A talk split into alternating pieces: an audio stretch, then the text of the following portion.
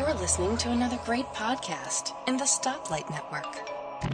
Hey, man, were you listening to Tim and David on the Tech Fan podcast, man? Yeah, man, I heard about him in the lockup, man. It's on techfanpodcast.com, man. Oh, yeah, and it's on the Stoplight Network, too, man. That's really far out, man. I didn't even know you were into that stuff, man. Yeah, I'm like really a geek, man. I've raised my awareness just from being on their site, man. Wow, that's heavy, man. What was the website again? It's techfanpodcast.com, man. And don't forget about the Stoplight Network.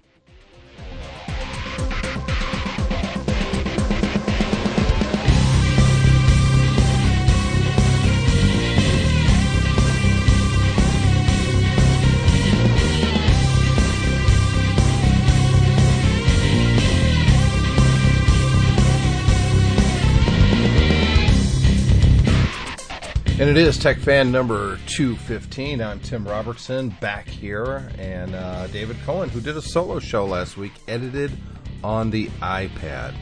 Oh, I just realized we've got an air show going on here in town, so you're going to hear uh, airplanes occasionally. One just kind of went over the house. That was a biplane. There's a F 22 that's probably going to be buzzing eventually, but probably not during the show. It's probably going to be a bit louder. Yeah. Is that the one that is that the one that can't dogfight? Um, I don't know. There was there was a report this week. And no, and it wasn't the F twenty two. It was I think it was the F thirty five, the The new one. really expensive new one. And apparently they were testing it against an F sixteen, and the F sixteen had drop tanks and things on that kind of should ruin its performance, and uh, it frequently smoked the F thirty five in dogfighting. Yeah. Yeah, there's money well spent. you but by the way, you can get five F-16s for the cost of one F-35. That sounds that's about right. Yeah. I mean, I've got F 16's been around forever. I've got one in the backyard. You know? Yeah. exactly. Yeah. Yeah. Was was my kid's first plane the F-16? Speaking of uh, being loud, I noticed on your last episode that you did solo 214 Yeah. while you were really hot on the mic. Yeah. See, that's I- the problem when you when you edit on the iPad. I don't think you don't have the fine control because the the music volume, the entry intro, was at a decent volume, and I had you know my radio in the car turned up to listen to that, and then you came in and it just blew my speakers out. I was like, whoa. I apologise for anybody's speakers I blew. Um, I think actually what I did is just before I finished editing, I, I started tinkering the compression settings. Yeah. And I think I might have done it there. Yeah, that sounds about right. See what I for those who don't know, David and I obviously are talking over Skype. Now I'm recording myself directly into GarageBand through my XLR mic, and I'm and that is going through uh, a little USB box basically. Well, I'm also pulling the sound out of my computer, which obviously in this case is Skype, and I'm going back into that little breakout box. It's a mobile pre USB and then that sound is going back into the computer. So I've got me on one channel on this mic, and I've got David on a second channel, which is just the sound coming out of the computer that I'm actually recording in. It sounds a little convoluted, I, I agree, but it works. And the nice thing is, I can adjust the volumes. So I export the show as an AIF file, completely uncompressed. It's a huge file. I take that file and I run it through a program called Levelator. So if I get really loud or David gets really loud at any point during this conversation, or if I'm a little louder and David's a little softer, Levelator will help fix that. So that's a Mac only problem. If you're editing only on an iPad, you don't have that option. Well, the thing is, is that um, I talked on the show I was going to use GarageBand to do this. I abandoned that very quickly. GarageBand on the i on iPad is terrible for podcasting. It it doesn't it doesn't spot any of the things you really need. Uh, it has it does weird things. It truncates things to less than ten minutes. Um, it it just it just does, really doesn't. It's a it's a great music program on the iPad. It's terrible for podcasting. Yep. So I had to switch to uh, another program I have called Auria, A U R I A, which is a very very functional um, digital audio workstation app. I mean, it's it's it's way above what GarageBand on the on the Mac is like. It's it's much more like Logic. So um, the problem is it's extremely complicated, and I've never done this in this program before. So um, I believe I did spot somewhere a normalize function which would have done what Levelator does, but I forgot to use it. Um, and uh, as I said, with the compression, it when you when you go into compression, uh, I used a preset, but it basically it applied um, singing vocal presets to my voice, and it sounded okay on the iPad. But I agree with you. When I actually had the show, had the show downloaded and played in the car, I had the same problem. So apologies for that. If I if I do it that way again, I will uh, I will try and fix that. Well, the neat thing about podcasting is, like I've said many many times, there's no rules. Number one, and number two, it's ex- it's an experiment still. So we try different things occasionally, but um, I, I, you know, as good as the iOS is and the apps that are on there, it still just it can't beat the Mac. It just can't. Yeah. I Well, mean, it, it yeah, it took me a lot longer to. Obviously, Oh, I was learning learning yeah. as went along. It took me a lot longer to do the show than it would have Yeah. done on Mac. Yeah. absolutely. You know, Guy Serle was talking about uh, just recently at MacStock, I believe, talking about recording the MyMac podcast on iOS only at a Macworld, and that it can be done. Except it really can't be done because you can't upload the file via FTP. He couldn't do any of the XML stuff. Um, he could do that. He could actually record the show on iOS and he could edit it on iOS, but that's as far as it goes. I mean, there's a lot I- more that has to happen for an episode to go live, He- and he- iOS he- just yeah. isn't there. He did it a couple of years ago. iOS has actually come along a fair way now. I think a lot of those problems have been solved, but the, you would need a lot of tools to do it, and you really need to be kind of quite dedicated and quite, you know, quite. Um, having having gone through the process, I wouldn't choose to do that every week. Well, here's the thing: It's, you know, it's a, I it's mean, a pain. It's much easier on a computer. Well, here's the thing: if you have to do, if you have to record the show on an iPhone or an iPad for convenience sake, that's one thing. But why edit it on the same thing when you have a much better uh, tool in your Mac uh, to edit it there? And for instance, many times, especially when I was at Macworld, uh, I would use a program uh, on my iPhone. I still have it. I keep it on my iPhone uh, to this day. Um, called. Uh, let me put on my glasses because I want to get the name right because it's a good app and I've I've talked about it in the past. So I you know I want to make sure I get the name right. Um, boy, you know what? I'm not finding it now. Drop no something Vox, Sound Vox something. Boy, now this is embarrassing. Uh, VOX. Nope. I put VIX. VOX. Dropvox. Okay. Yeah. Uh, I believe it's a free app or it's like 99 cent. When you launch it, David, it has one big red button for record. That's it. And Yeah. when you're done, you you have to set this up the first time you lo- you use it. You actually tie it in with your Dropbox account. So when I'm done recording, I hit the red button again. It immediately uploads that file to my Dropbox in the cloud, which of course then is synced to my Mac or my PC or whatever. And so at Macworlds, I would record on my phone. I didn't have to worry about taking a lot of space up on my phone because it wasn't saving it locally. It does while you're recording it, and then it just it uploads it, and once it's uploaded, it deletes its cache, and you're good to go. Yeah. It works great. Yeah, the the um, the only thing I the only comment I'd say about Dropvox is it records an MP3. Um, I'd No, you could set that. You could change you that. change it? Yeah. Oh right, okay. Yeah. That was quite a neat app. It Um, is, and I put I, I've got uh, an XLR microphone and this little adapter cable that I plug into the headphone port on my Mac, and so I can get really good quality with a decent mic going into my iPhone, and then I just edit it on my on my Mac at home or back in the hotel if I happen to be at MacWorld or something like that. It, it's just it's a brilliant solution. It really is, and you could sh- you could actually set up a shared Dropbox folder and have your recordings on your Dropbox going to that folder. And then if you're at a show, I'm at a show, guys at a show, we're all doing kind of a, a collaboration thing. You guys don't have to worry about getting those files to me. It just automatically Yeah. goes into this box, this Dropbox folder, and it, there it is. Well, Yeah, it's, it's brilliant. Quite neat. I might uh, pick up a copy of that. Mm-hmm. And it doesn't cost, like I said, I think it's free, to be honest. Uh, I'm I'm looking on their website now. I think it's it's one ninety nine for the a dollar, latest. yeah, so it's nothing. Dollar ninety nine, and you know that's nothing. Yeah, talking don't- about nothing.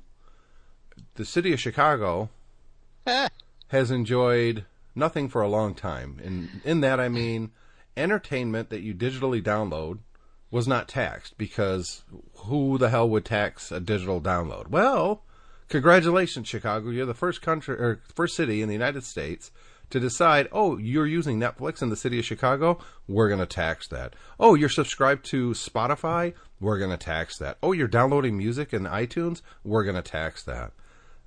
This is congratulations Chicago. Congratulations. This is uh, look. I understand Chicago, like many uh, U.S. cities, has a has a budget problem right now.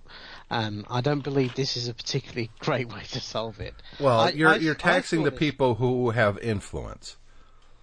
Well, and- the- and- the and- dif- yeah, the difficulty is you you you're taxing fun. Yeah. That's, the- that's I mean, look, taxes need to be raised. I understand that. I, I also understand that in the US, tax is a dirty word. But at the end of the day, things need to be paid for. Well, look, I'm a Uh, liberal. I'm a Democrat um, in some respects. I, I agree that we have to share the burden of society, and the way to do that is through taxation. Unfortunately, nobody likes to pay taxes. It sucks, but this is not what you do. You don't go after the the most influential entertainment type of tax user because guess what? They can afford lawyers, and guess what? This taxation breaks like three federal laws, and two of them are state laws. So there's five laws right there that this tax is breaking. It's it's obviously going to get shot down. They're going to lose. Why even attempt to do this? Why why suffer the bad the bad fallout? Ah. I I mean I, I I've got to admit I. Sometimes those of us who don't live in the US, we, we see a lot of things reported in the US that kind of are uh, fairly yeah, appear to be fairly crazy to us. This this one is, is one of the uh, crazy ones I've seen for a long time. Uh, It- I with you. really I read the story and I had to check the date. It wasn't April Fool's because I I thought how how could anybody for a start? I mean, it's an amusement tax. Right. That's what it's called. It's called the amusement tax, and the idea is is that if you da- yeah, if you download something that is amuses you over the internet, then they've got a right to tax it. And the way that apparently they're going to do this is if you're registered within the Chicago city limits uh, and you have an account with these companies, they decide do that, then they will they will add a tax on that will be levied from the companies, and you'll have to pay uh, through your uh, through your subscription. So, uh, for a start, what how do you define what amusement is? What's the difference between downloading uh, a Netflix video and down and watching a video on YouTube? How how does What that if I didn't enjoy it? Yeah, exactly. Yeah. Suppose, suppose you hate everything you watch. What if, do- what if it's how- educational? What if I'm using iTunes to download and watch educational uh, iTunes U content? It's not educa- It's educational. It's not entertainment. Are you taxing that? Well, what happens if you watch a documentary through Netflix? Well, you can you can enjoy a documentary, David. I'm sorry. I know you probably never have, but I actually enjoy some Oh no! Are documentaries. you, are you kidding me? I live in the UK with the BBC. this is all we have to watch. that, that and the Office reruns, I know, and Exactly, Spaces. Uh, it, this is just a, such a bad And idea. you know what though? I, the cynic in me looks at this and thinks, hmm, how might this come about? Okay, so you have city legislature who don't want to raise the regular. I mean, let's face it. There's no there's no shortage of taxes in in the city of Chicago. But what they don't want to do is raise. They, the last thing they want to see is a headline in the Chicago Sun Times saying, uh, "City raises corporation taxes. City raises property taxes." They don't want to see that, so they think, okay, well, instead of doing that, we'll we'll slide in a new tax that we think will bring money in. Uh, and then, well, what do we do that? All of a sudden, then there's a little voice in their ear, the lobbyist voice in their ear, going, "Hmm, yeah, here's me from Comcast. Um, I don't like Netflix much. Uh, they they undercut my cable business. Um, why why don't you why don't you tax them? Give me a bit of a leg up." Yep. The- Yeah, uh, you gotta no, wonder. I, I, you have to wonder. I'm not saying that's what's happened. I have no evidence for that. Well, if it was Philadelphia, I would say that you're spot on because that's where Comcast is based You know what I mean, though. You know I what do, mean. I do, and This, this very much smacks of of of lobbying to Yeah. get political influence rather than something because it's so wrong-headed. You kind of think, um, yeah. So uh, I'll be glad to see the back of this one. Yeah, and it's go- there- this will be repealed. This will be proven to be illegal on many counts, and but it's going to take a year. So for a year, they're going to collect collect this money, and even if they lose, you know the the government, uh, the courts are not going to order them to give refunds to everyone. you know, it's it, it, what a slimy thing to do. Congratulations, Chicago. You know you have this history of being a very corrupt city. And I worked in the city, city of Chicago for three and a half years. So, Yeah. congratulations. You just keep proving it. Yeah. That's right. Uh, it's so Al frustrating. Must be clapping in his grave. you know, there's some terrific businesses. The city of, the of Chicago itself is a fantastic city to visit and and shop. And I just spent basically three days in Chicago. As you know, I did a show. I, I, I was at Tech Week, and I was in the heart of Chicago, walking around and talking to people. Great people, I, and yet this stupid crap happens. They're- it- they've got the Illinois. Eh, well, the city of Chicago, I believe, has two mayors that are in prison. Is it mayors or was it uh, senators? I forget now. But it, it's like, really, come on. Why do you do this to your own citizens? Eh, because you know they're going to rebel. Of course they do. Yeah, don't upset the voters. Mm. And you know, here's the thing.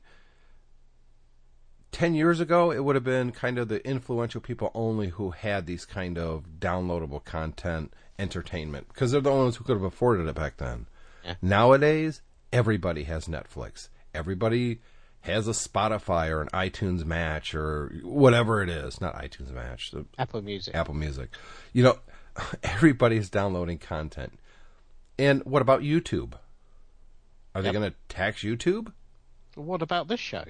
Do the people Well, there you Chicago have go. to pay for this? They will, it, it- because it's being downloaded. Most of the people, it, it's being downloaded in the city.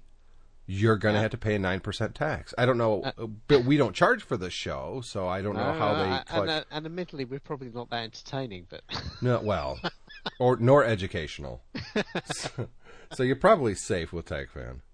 Um, but Guy and Gaz are screwed. Oh, definitely, yeah. three Coming geeky in with a ladies. Oh boy, you guys, they're going to tax the three geeky ladies. You, I think they can double that one. Yeah, definitely. Oh man, but I don't know. It's it's just it's mind-bogglingly stupid. It's stupidity. Yeah. Anyways, let's move on to some other subjects, David. So you mentioned Apple Music just then. So have you used Apple Music at all? I do. I have it. Um, What do you the think? the UI is a hot mess. I mean, I don't know why Apple has such a problem with software design nowadays. It, it really does seem to be going backwards. Um, it's a hot mess, David. It just is. It- it- I, I, I, I pick a, a playlist, one of the ones that they have, their little radio station playlist things, right? And I hit play. And the only controls I could find are super tiny on the screen. It took me an hour to figure out, oh, if I swipe up, I have my traditional music player controls pause, backwards, forwards. It- Yeah, but it I- doesn't default to that. Are you. I, I agree. I, I think in much in the same way there are some things on the Apple Watch which are non-intuitive and somebody has to tell you what to do. Um, the Apple Music app has the same problem in that you have to basically say, "Well, I wonder if I press here whether something will change." Oh, look, it's gone full screen. Now I can control it like it's a normal playing piece of music. It's um, it's a little bit odd like that, um, and also it, it it uses terms that sound very very similar but aren't. Yep. So uh, when when you start looking at, at playlists, for instance, oh, I want to add some music to a new playlist. I tried to do this the other day, and uh, I found it very difficult to actually do it. And I was getting confused between a playlist and a, a station and a um, you know kind of a, a selection, and, and there's all these different things. And I, all of them sounded vaguely similar to what I really wanted to do, um, and uh, I found that a little bit a little bit odd. But I, I think part of the problem is it's doing so much in, Yeah. in one app. Um, and particularly on the iPhone screen, there's not a lot of screen real estate to do that. But I have to say, as a service, I mean, I, I've been using Spotify for a couple of months, so um, I can sort of compare and contrast. Really, I, I think it works pretty well. It certainly has less technical problems than I've had with Spotify so far. You know, it's so new, David. I really hasn't haven't spent enough time with it, to be honest. I, I probably listened to maybe three different channels. I I don't know. It's just a hot mess. The UI is just every time I launch it, and I think, okay, I'm going to kind of delve into this. I, I just go, ugh, no. I, this Well, is you- I- yeah, I think you've got to remember it, it. It's brand new. It's been put together relatively quickly. It will get better over time. Um, you know, I, I'm I'm not necessarily expecting them to, to be perfect out the gate. Um, I, and I, I you know, I, I accept what you mean in that in that their software design is a little bit off kilter at the moment. Yeah, it's you know, but they've done things and they've been doing things for a while that I don't get. So I'm on my iPhone. This is previous to Apple Music, right?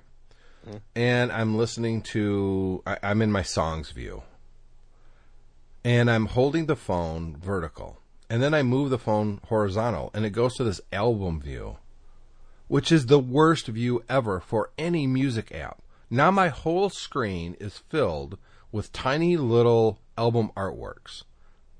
It's the dumbest view ever. It it's it's horrible. And and it's still there. I, I don't I just don't understand Apple's dropping the ball left and right on their UI. It, it's some things are brilliant and some things are just confoundingly bad. But and I- you think, think- is I is there it's always- nobody I think it's always been like that, in, the, in particularly in the music area. iTunes has been a mess for years, and it, it they keep on bolting things onto it and fiddling around with it when the whole thing needs, uh, you know, from the ground up rewrite and rethink conceptually, and they won't do that. Well, here's David. I got to give you uh, thanks here. Yeah. Because I was very frustrated with uh, different video formats and, and converting things, and it messes up my movies, and the audio doesn't sync with the video correctly, and and trying to find things, and it was just a hot mess. I was getting so burned out of it, but I had invested a lot of time in, in putting the correct tags into music and movies and what have you, TV shows. I got to give you props here because ever since I started using Plex, I will never go back to using iTunes as a full time thing. Yeah, no, I agree. It's I- so much better than iTunes streaming. Yeah. Oh my god! Now, and I'll give you a prime example. Last night, my wife and I, I won't tell you how I got it, but we have season two of Amazing Race Canada. right. It's never been broadcast in the United States, as far as I know. And I've got HD quality, so it, it, this is together. My wife and I like this show a lot. Amazing Race, we always have. And oh, look, here's a whole season from another country that we've never seen. Cool. And it's in iTunes. That's where I've got it stored. And I don't have a Plex player outside the PS3 on the main TV in the living room. I'm going to rectify that by getting another uh, Amazon Fire Stick, though. Yeah. And so I was watching it through my Apple TV in the living room last night. We watched two episodes. Now, it, it looks brilliant, don't get me wrong. But just navigating to it and and stopping and starting and oh, it was just a hot mess. Because I'm getting used to Plex now. Especially on a computer. On a computer, uh, you you install the pre- the Plex media server, and if you actually want to watch movies, you do it through a browser and it's so much better. It's it's easier to search and play, and it's it's a superior product. And I wouldn't have known about it if it wasn't for you. I mean, I knew about it tangentially. Is that a word? Did I say that right? Tangentially, yes. Tangentially, right. yeah. Thank you. Yeah. Um, but you know, you talking about it kind of piqued my curiosity. So if anybody out there is listening, and you're frustrated being locked into iTunes, you're just not happy with it, do what I did. Listen to David Cohen. Give Plex a try. I guarantee you, you're gonna like it. Yep. It- It's so much better, David. It, it's a great app. Thank They you. pay. Are they paying us? Yeah, our new sponsor this week. Uh, surprisingly, no, uh, it's a great it's it's a great service. It's free. I'm seriously considering paying for it, David, simply because I enjoy it so much. Yeah, well, that, uh, that's always a good measure. Um, you know, it's uh, and actually on that point, something else that I that I saw today that, that I thought stuff I'm going to pay for that because it's such a great service and I think they deserve the money. Um, this is this isn't the show notes. This is coming out of the left field. Touch Arcade. Oh yeah, You, you read Touch Arcade, I do. Occasionally, Yeah. I, I'm I'm reading it less and less, to be honest. right? Well, if, if I, it's one of the few iOS-only gaming review sites still going, and I think they do a great job. I really do. Um, just even if you don't read all their content, the fact that they keep abreast of what's new in the App Store every week, They do reporting. yeah, they do they do features and stuff as well. You know, are, it's a great website. Now, um, they found that since the whole free to play thing came out, um, most game publishers don't do banner ads anymore. They kind of do these big in kind of they either advertise inside games or they do pro- cross promotional events where they'll release one game and then publish to others and that sort of thing. And their their advertising revenue has dropped through the floor. and so um, has their revenue itself. They're they're not they're not doing well. They they haven't Yeah, realizing they haven't realized yet that going this route is causing them to lose a lot of money. They'll figure it out eventually, but So so um, Touch Arcade is, is just not is not is not keeping itself going with advertising, and so they're running a Patreon at the moment. So I, if you if you read Touch Arcade on a regular basis, um, or even an infrequent basis, just because I'd, I'd hate to see a site like that go under for lack of revenue, go over to their website, go up to Patreon, and just sign up for a, a dollar a month or something like that. Because you know what, it's worth a dollar a month. it is absolutely. Yeah. Even if you only read it infrequently, it's worth a dollar a month. So uh, Well, you know- a bone. That's what I'm going to do. I, I I've if money was an issue, I'd have App Minute up and running, and it would be somewhat similar to Touch Arcade. Um, Yeah. But money is an issue, and there sits App Minute doing nothing. You know, it was uh, based around a podcast for a long time, but a podcast of App Minute was only supposed to be one component of it. The other part was going to be uh, reviews, news, all that kind of thing. But you know, the revenue's just not there to do it. So there it languishes, and I keep renewing the URL every year, and I keep thinking, ah, you know what? I just I should just let this expire since you know I'm not getting anything out of it. It's costing me money, but eh, I don't know. I still think it's a good name. Yeah, maybe one day. Maybe one day. so I do want to go ahead if you weren't done. Just, just, but just before we move on from the Apple Music, one thing I want to highlight. Um, this is something I found, and um, not something I realised, but um, the, if you uh, the, there's a there's kind of a mismatch between iTunes Match and, and Apple Music. If you subscribe to Apple Music, you kind of get the same functionality as iTunes Match in that all of your local music will be replicated to the cloud and available on all your devices. But what's difference between um, Apple I, I, Apple Music and iTunes Match is first of all the price. iTunes Match is only twenty two dollars a year, whereas Apple Music is ten dollars a month. Um, but also the other thing is that if you use Apple Music, any files you download from the cloud will be the iTunes DRM'd copy, Yep. not DRM free. And so some people, you know, they they look they get a bit cloud happy and they say, I don't need all my local copies of my music anymore. And they delete it all. And well, that's how. Apple is advertising it. Yeah, but don't do that because then if you delete your, particularly if it's songs you've ripped yourself, um, you'll end up with DRM versions, and you may not want Yeah, that. Yeah, Apple's So going to fix that. This is an I- issue right I- now. It's going to be sure- fixed. I'm sure it's implementation bug. It, it's because I can't- yeah, it's it's getting way too much press. Apple will fix that pretty soon, I think. Um, something else I want to thank you for, David. Uh, did ha- have we talked since I, I went to Macstock? I can't remember. No, you haven't. No. Okay. 'Cause- Yeah, because you weren't here last week. Um, yeah, but wasn't Macstock the week before? Yeah, but the, but you weren't there that week either. I wasn't. Yeah. Okay. Uh, so Macstock happened. Uh, great event. Uh, finally got to meet uh, Gaz. Yeah. and uh, you know, I, almost everybody else I kind of already knew, uh, but Gaz was one I hadn't met in person yet, so that was great to meet him uh, and his ugly vest. but you had sent, uh, and we did talk about this. Yeah. Uh, you had sent a keyboard along with uh, Don McAllister, who then gave it to Gaz, who then transported it over the Atlantic to me. And uh, so it's my Apple Extended 2 keyboard that you picked up. By the way, thank you very much. I'm using it right now.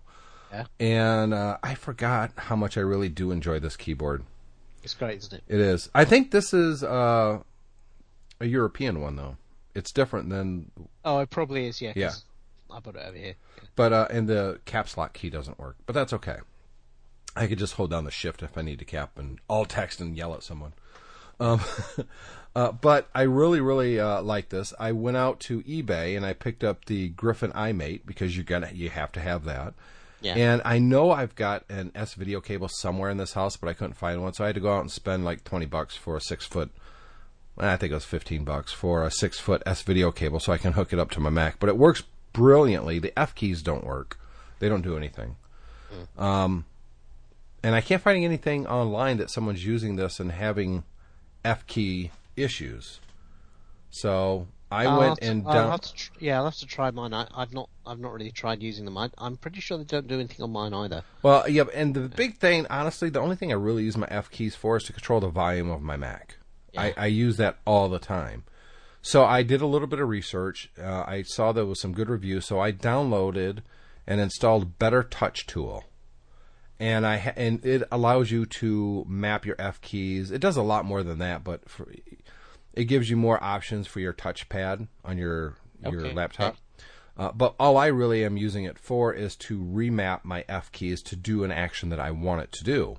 And it's very comprehensive app, I, I gotta say. Um, I believe it was free or it was really cheap, but I'm pretty sure it was free. I love this tool. Um, and so with the volume keys, it was always like uh, F10, 11, excuse me, to F10, 11, and 12 to control your volume, which I didn't like because I use it so often. I made it my F1, 2, and 3 key. So F1 mutes it, F2 goes down in volume, which is usually what I have to do. Something will start blaring at me like, ah! And F3 raises my volume. But it's a great app. It allowed me to map my F keys. I know there's a lot of apps that you can do that with, and I know I could actually do it um, by going in uh, Unix and, and, and that route. But eh, I, I want Yeah. something simple, eh, something that I could turn on and off. When you reboot the map, it doesn't work, so I've got mine to auto launch at startup. It works great. So if anybody out there have has an, a different keyboard on their Mac, and the F keys don't work, look at Better Touch Tool. It's uh, I'm gonna put it in the show notes. Better Touch Tool, and I spelled touch. I put it with a Y. That's kind of nice. Yeah, Um, and and it is free. Yep. Um, they have an iOS companion app that lets you control it with your iPhone or your iPad, and that's that's also free. But you can unlock all its features with a in-app purchase. So that's that's how he revenue generates on this. Yeah, I, I might do that and and just do that simply because, and again, if you're going to use something a lot, and there's some kind of uh, a free version and a and a pro version, if you use it a lot, just get the pro version. Yeah. Unless, unless you become disenchanted with them and you still want the free stuff like me and Evernote. I'm not happy with Evernote still. still use it, but uh, they're not No, getting no. my money. The difference difference with that is that's a subscription, and if you change your view on the service of the company, then you've got the right to cancel your subscription. There's nothing nothing wrong with that. But uh, I know some people say, and I, I heard um, uh, Dave Sparks say this once. He's um, he's one of the guys who who I met at Macworld a few years ago. Who does um, a lot of podcasts and uh, online stuff. He he said, uh, he, yeah, he said, uh, oh, for people who complain about spending six, ten dollars on a on an app for the Mac or the iPad or something like that, it's like, you know, if if it, if the app saves you even a few minutes of time. Yeah, suppose suppose in the whole life of the app it saves you half an hour of time. If you're on your deathbed and somebody said, "If you give me ten dollars, I'll let you live for a further half an hour," would you go yes? Most people would. Depends how much pain I'm in, to be honest. If I if it's like how I feel right now, and it's like you're gonna die in a half hour, or give me six bucks and you can live for another half. Well, I'll give you six bucks. Exactly. Um, let's take a quick break, David, and uh, we got a lot more to cover. We'll be right back. And then I'm moving my whole base of operations to Universal Studios. Old guys wandering around. I just can't imagine what could possibly, possibly go wrong. That- We're watching you too. Yeah. We're the clueless hosts of the My Mac podcast. Thank you so very, very much for downloading the mymac.com podcast. We really, really do appreciate it.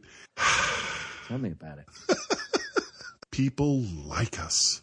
Apparently, people like to respond on Facebook to hairy bald guys who said stupid things. That's not. Uh, why don't you bring us in?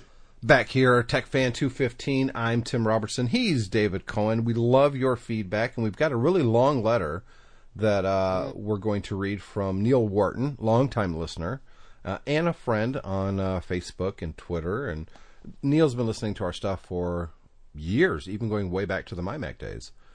And um, we love feedback. The easiest way to send us feedback is the show at techfanpodcast.com. You can send an email right there, the show at techfanpodcast.com. You can follow us on Twitter and Facebook, and it's TechFan Podcast on both those social media outlets. Uh, or you can simply go to our website, techfanpodcast.com, and leave a comment in the show notes. Uh, but we'll get to Neil's here in a little bit because it's it's quite lengthy. Um, a couple things I want to talk about, and a couple things you wanted to talk about. So we're going to start with one of mine, David. Okay. I've got. I, I've mentioned before that I'm part of the Amazon Vine program, and uh, Got new freebie. Freebie to review. uh, a couple actually. Uh, I've got something being delivered today. It's an unlocked BLU Life 8 XL smartphone. So it's an Android smartphone. It's one of these that's actually kind of a inexpensive uh, Android smartphone. It's got a 5.5 inch HD screen, but it's only 720. Right. 720p. So, eh. uh, eight megapixel camera. Uh, it's it's around uh, 130 dollars. It works with here in the U.S. AT and T, T-Mobile, any GSM network. So it's not going to work with Verizon. Um, 1.4 gigahertz octa-core processor, Android, KitKat. Yeah. Yeah, this, this basically this is kind of your the sort of thing that I picked up in Hong Kong a few years ago. Exactly. So that, you know, it's a cheap it's a cheap Chinese Android phone. Mm-hmm. Yeah. So that's being delivered today. I'll be honest, I'm kind of looking forward to it. I don't know how I'm going to activate it. I think I might go pick up one of those fifty dollar prepaid cards at AT and T. Yeah. See, you don't sign up for a contract. You just give them money. Here's the card, and it works for this amount of time, and then you have to come in and put more money on it if you want to continue to use it. And I'll just hook it up to my Wi-Fi. I won't even bother with data. Yeah. But you know, I'm kind of looking forward to playing with it. It's got the same size screen as my iPhone 6 Plus, and I looked at a review, and it doesn't look too bad, but it does kind of I, that that 720 screen kind of Well, worries me. Yeah, look, I mean, this is this is like a around about a hundred dollars for an unlocked phone. So, uh, With a five and a half inch screen, yeah, that is, uh, you know, that you're getting a lot of, even though it may not be a premium device, you get a lot of stuff for your money there. Yeah. And if you're on a budget and you can't afford to um, commit to an iPhone or a, a top end Android phone with a contract and everything like that, you know, this is pretty much where it's at. And, uh, you know, you, you're going to miss that high high res screen side by side, but on day to day use, you can manage it perfectly fine. We didn't have Retina disc screens for an awful long time, and nobody was complaining about how terrible they were. Yeah, but we uh, that's like saying you know everyone ate this certain food and they were happy with it, but then a better food came out that makes the other yeah, one seem yeah, I like crap. understand. I mean, you I know, understand that. Yeah, but you know, it's it's it's like, uh, yeah, when Lexus came along, it made all the other Toyotas look like crap. But there are plenty of people who drive Toyotas and are perfectly happy with them, yeah. uh, and they're not all desperate for a Lexus. My my long term idea for this phone, to be honest with you, and if anybody from Amazon is listening, and they very well could be because they're actually talking about sending me the new Kindle White as well for review. Um, I would like to give it to my parents. They don't have any kind of internet at home at all. They don't have any kind of smartphone or anything. And I'm thinking, well, you know, this is a prepaid thing. Um, they only have to put money on it when they want to use it if I show them, you know, how to use it correctly, they probably won't eat up all their data really quick. It might be a good way to get my parents on Facebook. So, yeah, no, I did the I did the same thing with my parents. I gave them a, I bought them a cheap Windows phone, um, and set it up exactly the same way, and they're Mm-hmm. very happy with it. I wish that they had at least an internet connection. That way I could just, I, it wouldn't even have to be a phone. I can just give it to them. It's unlocked, so they could just use it as a Wi Fi device. That would be awesome. But in that case, I'd probably just get them like an uh, iPod mini or iPad mini, not a cheap Android. But I don't know. I'm I'm kind of looking forward to getting it. Um, something else that they just sent me uh, about a week ago. I've had it and I've got to do a review on it. Haven't used it a whole lot, but it's a Braven BVR Pro wireless HD Bluetooth speaker that costs 150 bucks. Um, it's one of these things you can actually buy uh, a solar panel for it, a little solar panel for charging, which is kind of neat. Um, but it's one of these kind of rugged, take it out with you. It's not waterproof, but it's water, you know, resistant. Um, Yeah. It's more for the active lifestyle people, which, you know, I'm perfect to review that, of course. Uh, but I, I'm only reviewing it from a fidelity standpoint, how it sounds. And eh, I gotta be honest, I'm not all that impressed. I gotta play with it a lot more. And, and honestly, Yeah. David, I got this the same day Apple Music came out. So I was kind of using Apple Music through it here in the house just to kind of check it out. But eh, Yeah, you've got got to watch. I found with when I first started using Spotify, I, I was in the car. I thought, wow, this really doesn't sound very good. I wonder if my car stereo is not very good. and then I then I found out there was a setting in Spotify to turn on the uh, the decent download version rather than the crappy ultra compressed version, and it sounded much better. Yeah. So uh, there might be a setting like that for Apple Music too. oh, you know what? I was going to talk about when uh, I was talking about the Apple Extended 2 keyboard. Yeah. because this keyboard is so big, uh, same as the IBM Model M thing that I was using, um, my drawer doesn't pull out far enough in my desk to get access to all the keys and actually see them. So that it's kind of hidden underneath my desk most of the time. And I don't pull my drawer out all the way. I usually pull it out just enough so my my fingers can just reach the the QWERTY keys at the top. That's it. So I, I don't even get to the number keys up there. And quite often, especially when I'm using a new keyboard, I actually want to see the keyboard. Now, I don't usually need to look at my keyboard to type anymore, but I still like to see it. You know what I mean? It's probably one of those. I, unless you've been, I find, unless you've been trained as a touch typist, which I haven't been, you don't need to consciously look at the keyboard, but you do need to be able to see it because, unbeknownst to your conscious mind, you are actually looking at it a little bit when you type. Yes, Um, absolutely. You know, if you actually ever cover it over, or try and type under a, uh, like a blanket or a towel something, you'll find you can't do it because you don't have enough muscle memory to actually know where all the keys are. You know mostly where they are, but you are constantly checking out, looking where your fingers Yeah. go, even though you have no memory or awareness that you're doing that most of the time.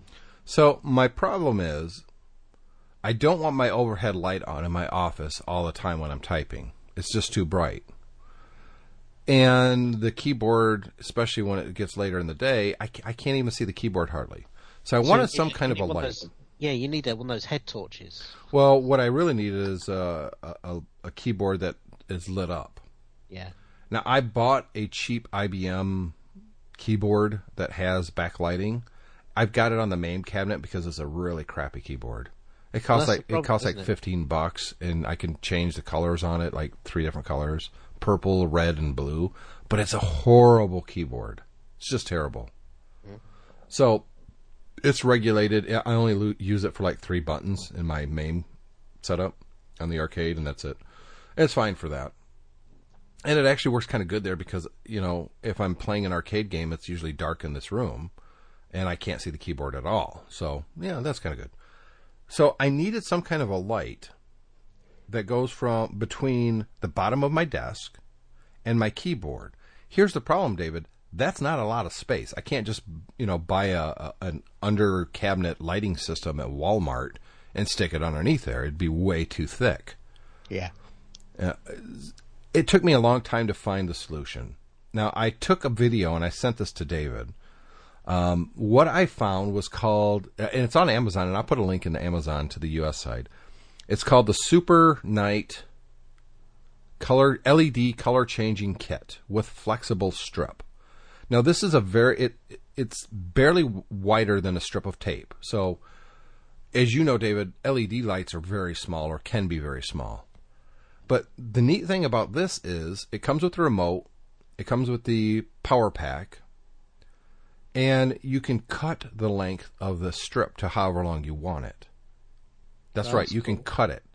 So the one I got came with a 16.4 feet of of lighting.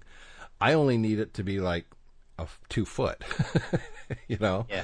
And so I cut it, I plugged it in, and it works great. And it comes with sticky tape on the back. So I simply stuck this underneath my desk, plugged it in. It comes with the remote control, and it's So good to go. on, a- yeah, ha- hang on a minute. So if you cut, uh, so it comes here on a roll. It comes on a So you- roll. Yep. So you, so you spool some off, you cut it off. How do you actually get power to it then once you've cut it? Uh, you power the one end of it. Right, so you can't just cut it in the middle. Right. Well, you can. It, it has these marks where you can cut it.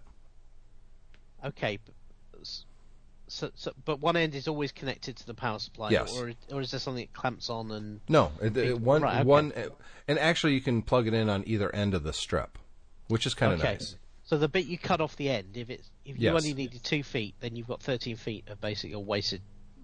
Well, I could buy another power supply for it All if, right, if I wanted to, and, and plug it in through the other end where it has uh, Ah, the right, power. okay. Yeah, yeah. So and it works great though. And the neat thing is it's color changing. So and and it's it moves. The lights do. So it, it I can have it red, purple, green, a, a, a pretty good combination of colors. Usually I just turn on all the colors and it has this slightish blue kind of glow to it. I can adjust the intensity of the lights so you can just barely see it or it's blinding you. Uh, I can have the colors chasing each other around. Um, I can have them kind of a strobe effect. It, it's kind of neat. Now, I'm not going to use it for any of those things, but the kids loved it.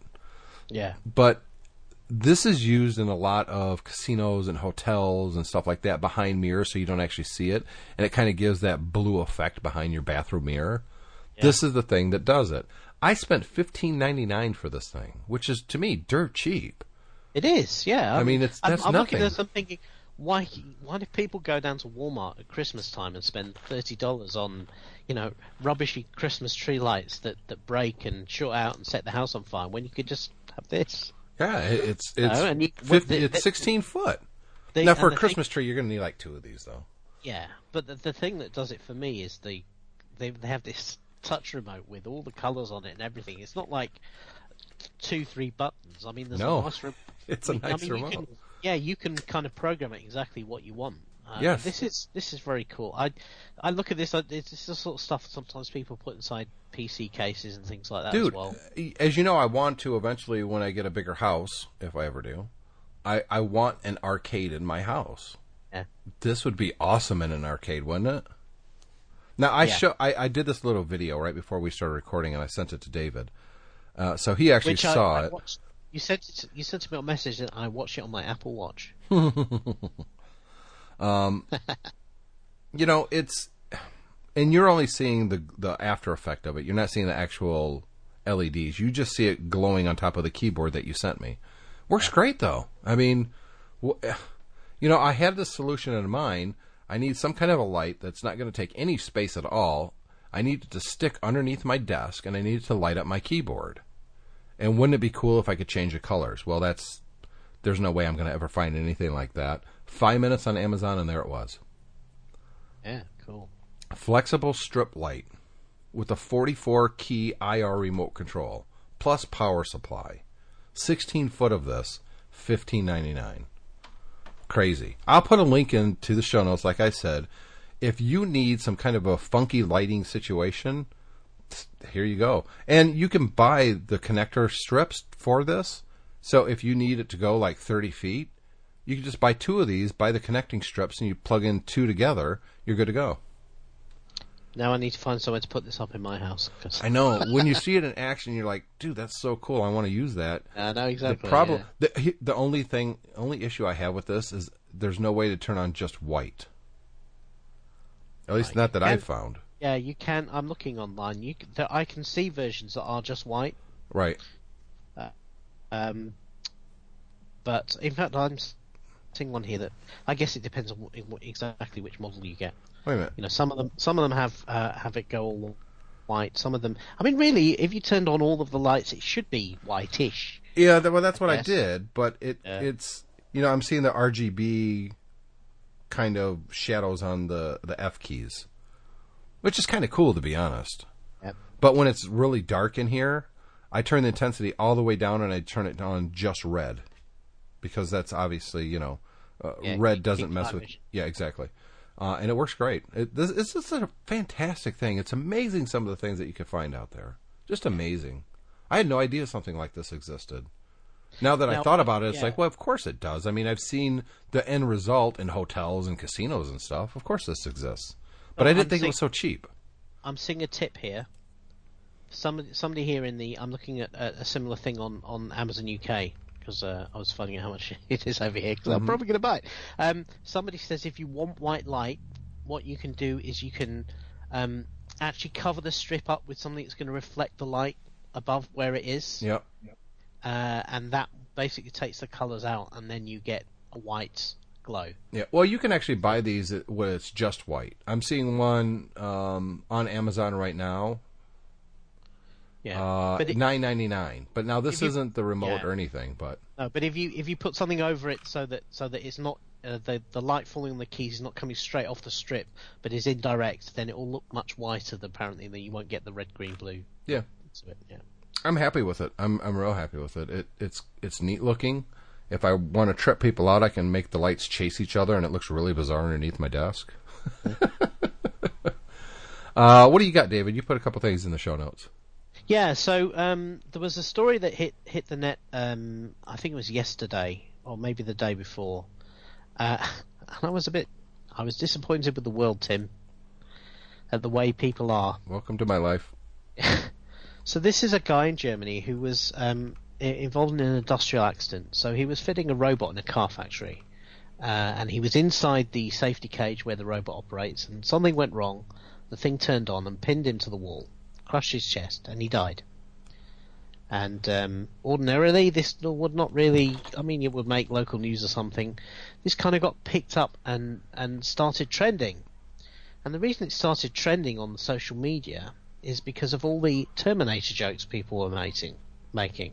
Oh look, the robots are out to kill us. Oh look, this is how it starts. Anyone checked it's connected to whether it's connected to Skynet? Um, and then it got worse because uh, a lady here in the UK who's a journalist for uh, the Financial Times happened to tweet a link to this story because it's uh, it's a Oh, sorry. don't. Don't. I'll, I'll get very, very cross with you. So Uh, this, this lady tweeted the link to this story in her in her feed as part of her beat as the um, industry con- correspondent, industrial uh, and manufacturing correspondent for the Financial Times. But her name is Sarah O'Connor. oh my God.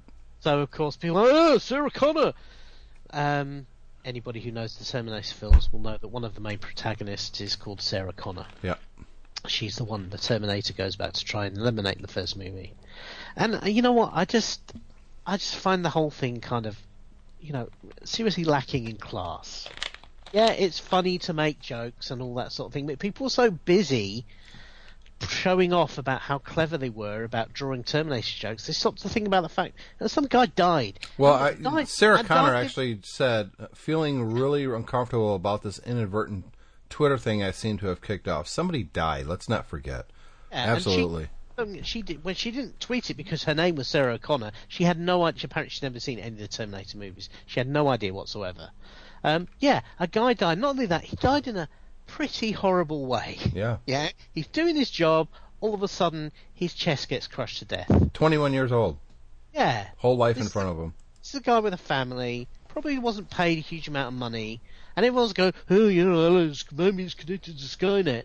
It's just, sometimes you just want people to shut the. F- up. You know what I mean? Yep, yep, I do. You know, there, I, I, there was just a story about this, and uh, thankfully nobody made fun of it. A guy went in. This is a couple of years ago, but uh, his family just won this lawsuit.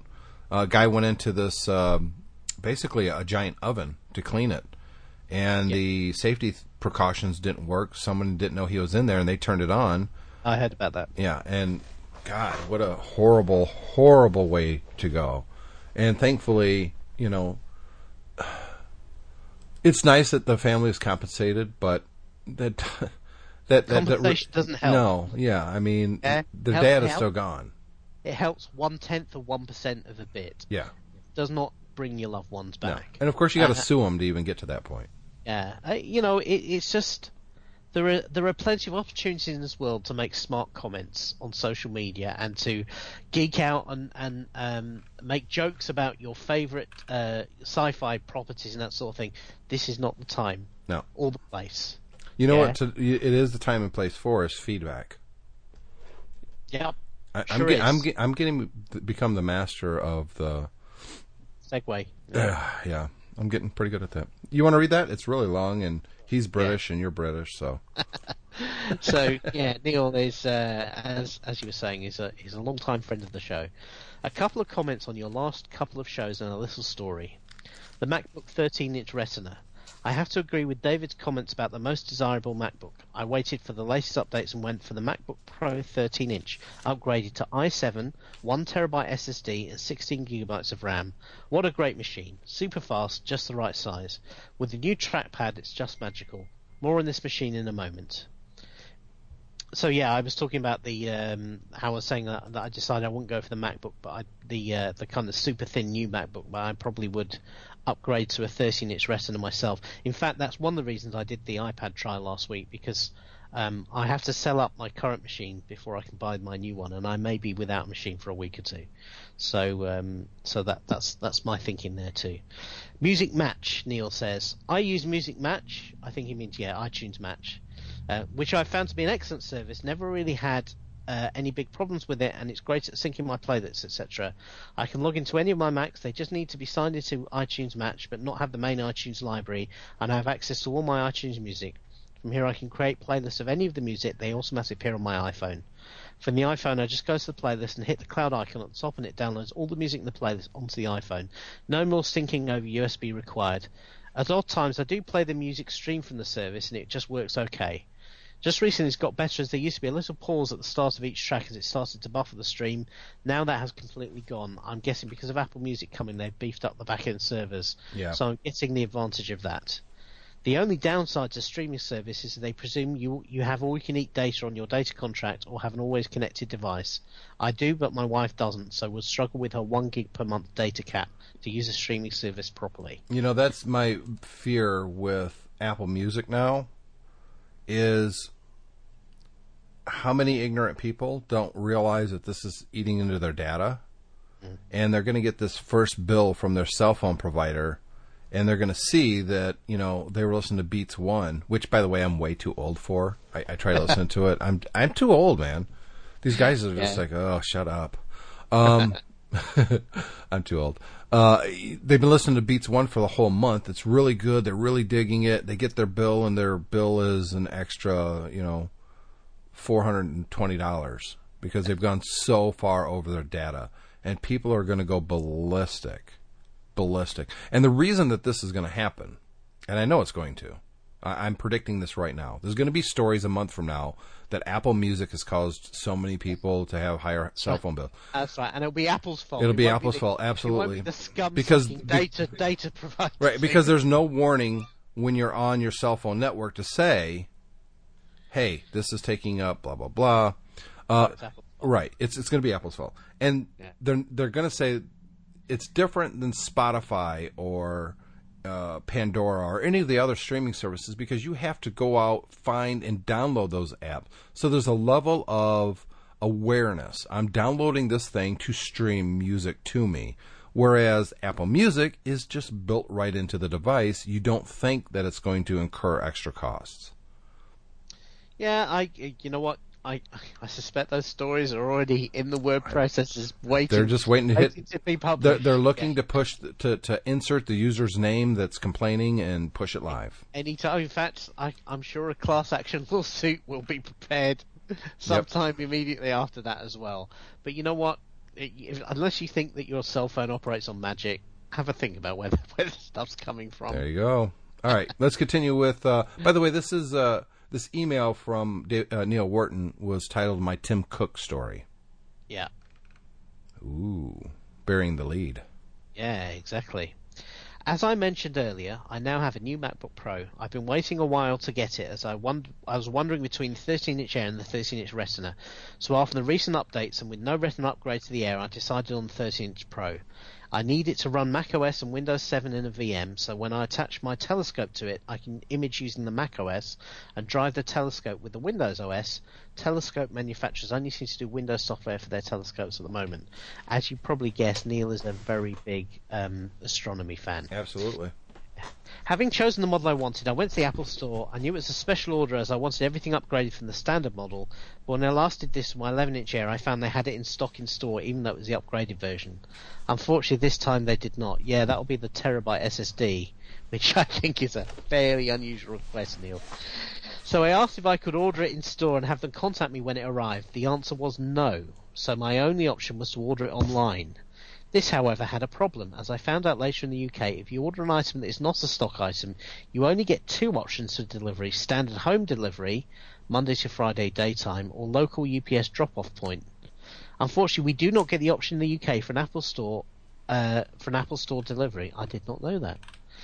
Now, I'm at work Monday to Friday like most people, and the UPS drop-off point is a cigarette and booze shop in a not-so-lovely area of the city. Mm, you don't so go there. my, having my very expensive Mac delivered there was not an option. I wouldn't have got back to my car before somebody had taken it off me.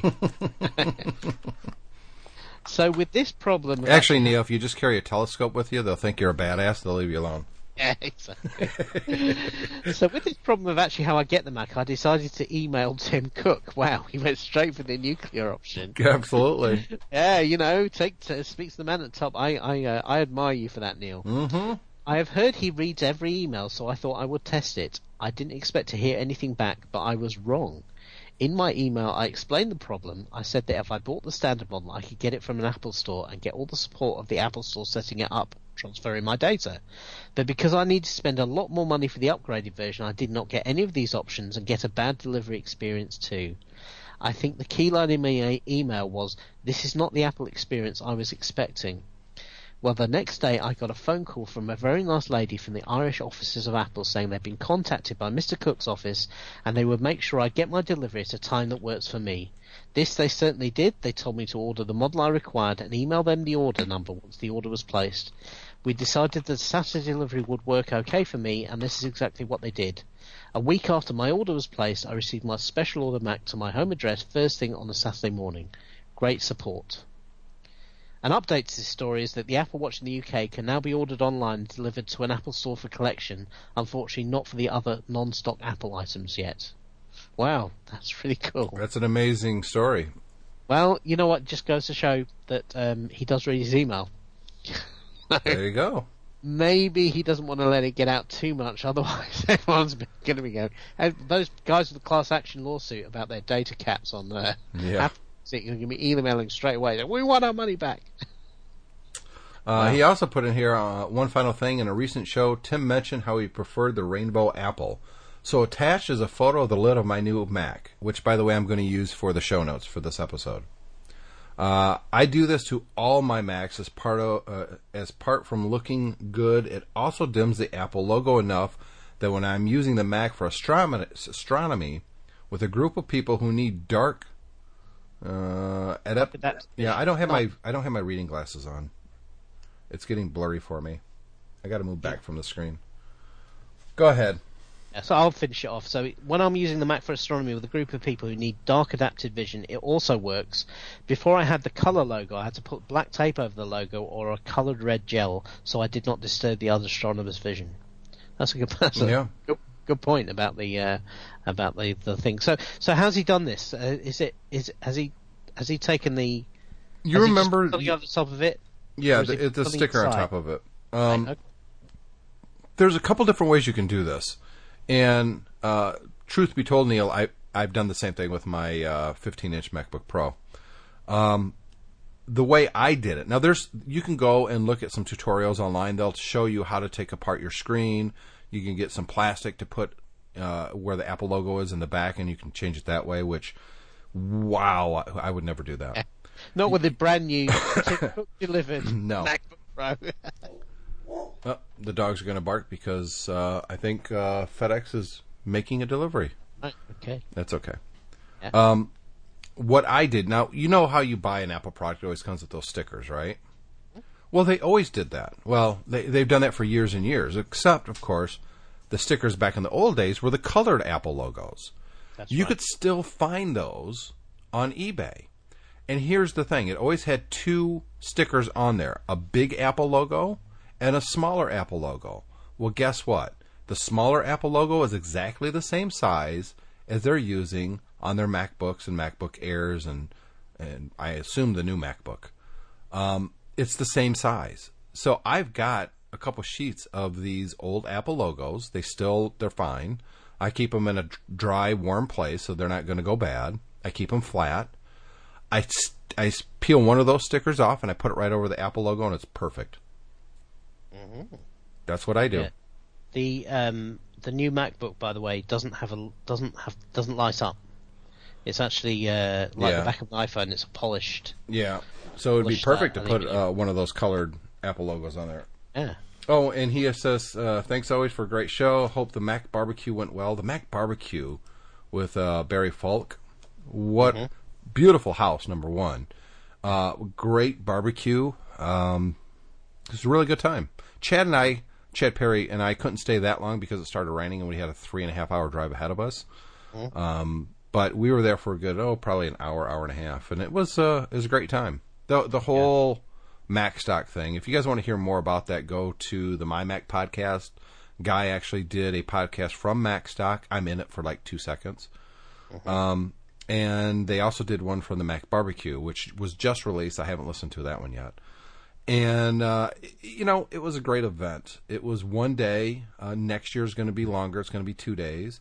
The, the company I work for, OWC, was a, a sponsor of the event. Uh, I had um, I moderated the the the panel of uh, guests of speakers uh, it, right at you know one o'clock or so, right after lunch. Uh, that was great. That went real well. I got a huge laugh a couple times, and I got to speak to the other podcasters.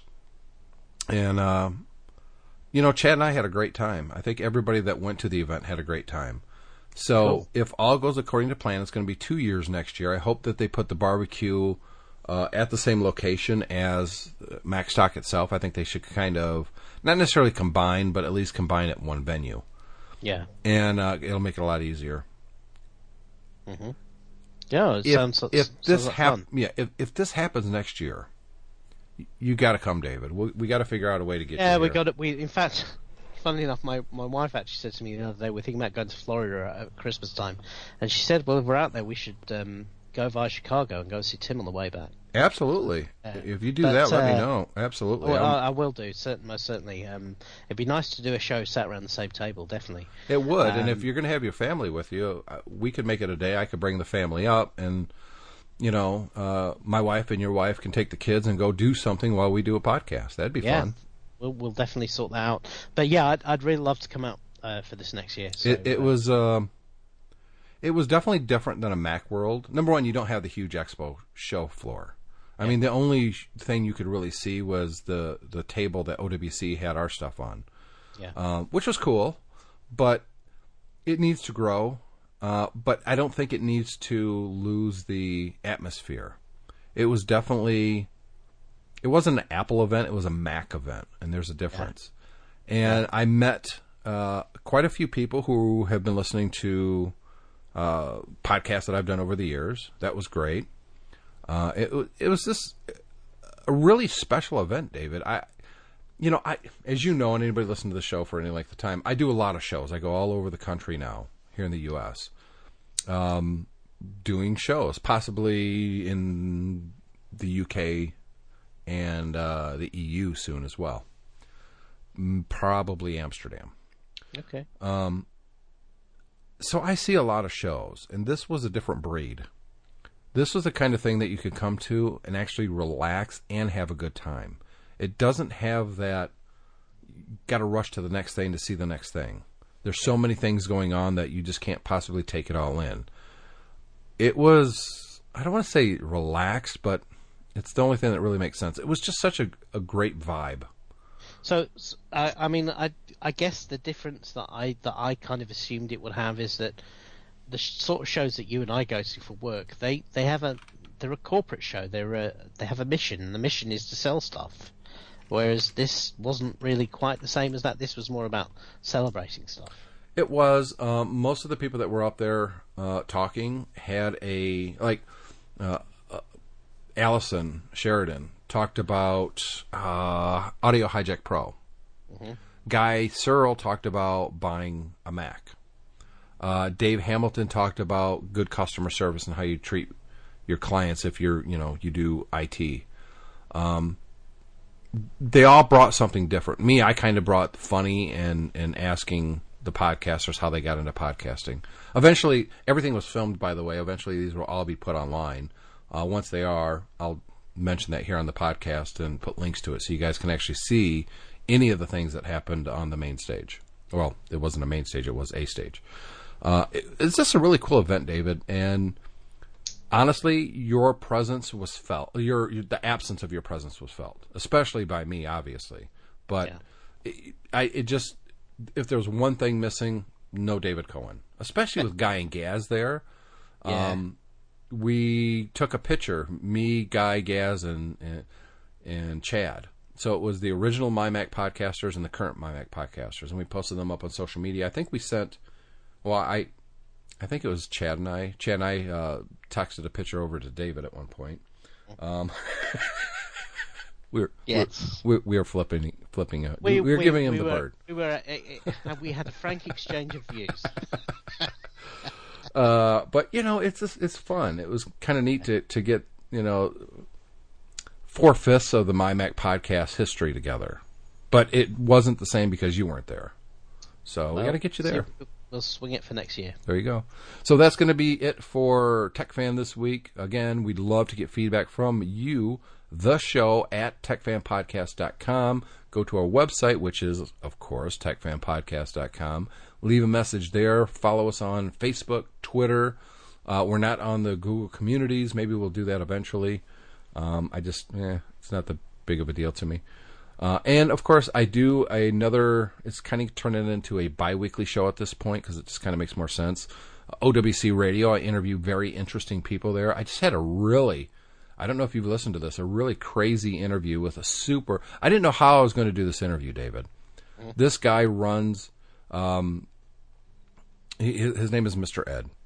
He runs the Elephant Emporium or Elephant Museum and Candy Emporium, uh, real close to uh, Gettysburg, Pennsylvania. It's very, it's very, very interesting. 79 years old, and he's not big into tech. So I thought, I don't know how this is going to go. I don't know what I'm going to talk to him about because it's kind of a not necessarily tech heavy show, but uh, I, I, he's completely out of the norm of somebody that I would usually interview. And I got to him through uh, another guest. And so it was a fun interview talking to this guy. And I got to be honest, David, the audio quality isn't the greatest. And something happens to my mic halfway through the episode. Yeah, no. I'm sat there thinking, I hope he doesn't complain too much about me doing it on an iPad. He hasn't heard his own show. No, I don't know what happened. I, I, actually, I do know what happened. It was a pair of Bluetooth headphones that was sitting right underneath the laptop that I didn't notice. And I didn't notice it was bad until after it was live, and I was oh, like, yeah, there's nothing I could do then." It's done. But the conversation I have with Mr. Ed, I gotta say, it was one of the funnest interviews I've ever done. Of course, I went into it with zero preparation, which who'd have thunk with me, right? But it, I think it was a great interview. I really liked the guy. I want to Was meet him in person. it was very interesting, and I think I think actually why it worked for that show was because the kind of um, values and the kind of the way that uh, that Ed does business is is is kind of aligned to the way OWC does business. It You know, does. it's very much it's very much you know let's let's do the right thing by the customer, and the customer will do the right thing by us. Yes, And, but it's uh, also you the way we record this podcast too, David. We're we're both liberal. We're both uh, for the people. We both have jobs, corporate jobs, right? But at the end of the day, it's about the people, right? For both of us, and those are the kind of values that we have. And it's refreshing to know that a 79 year old guy who started his own business way back in the day ran that business with the same values that we have today. So we're really not that far from where we came from, are we? and and uh, and he's successful at it as well, which is is good to hear. Well, at least he was. We, I don't know about you and I yet. Oh, We've only done Wait, 215 of these Yeah. shows, and Wait till we're 79 and then, then people can uh, can call us on uh, it. you know what? We're not that far off, David. I tell you. All right, we're gonna wrap up this episode, David. As always, super pleasure to talk to you. I'll talk to you next week. Uh, definitely.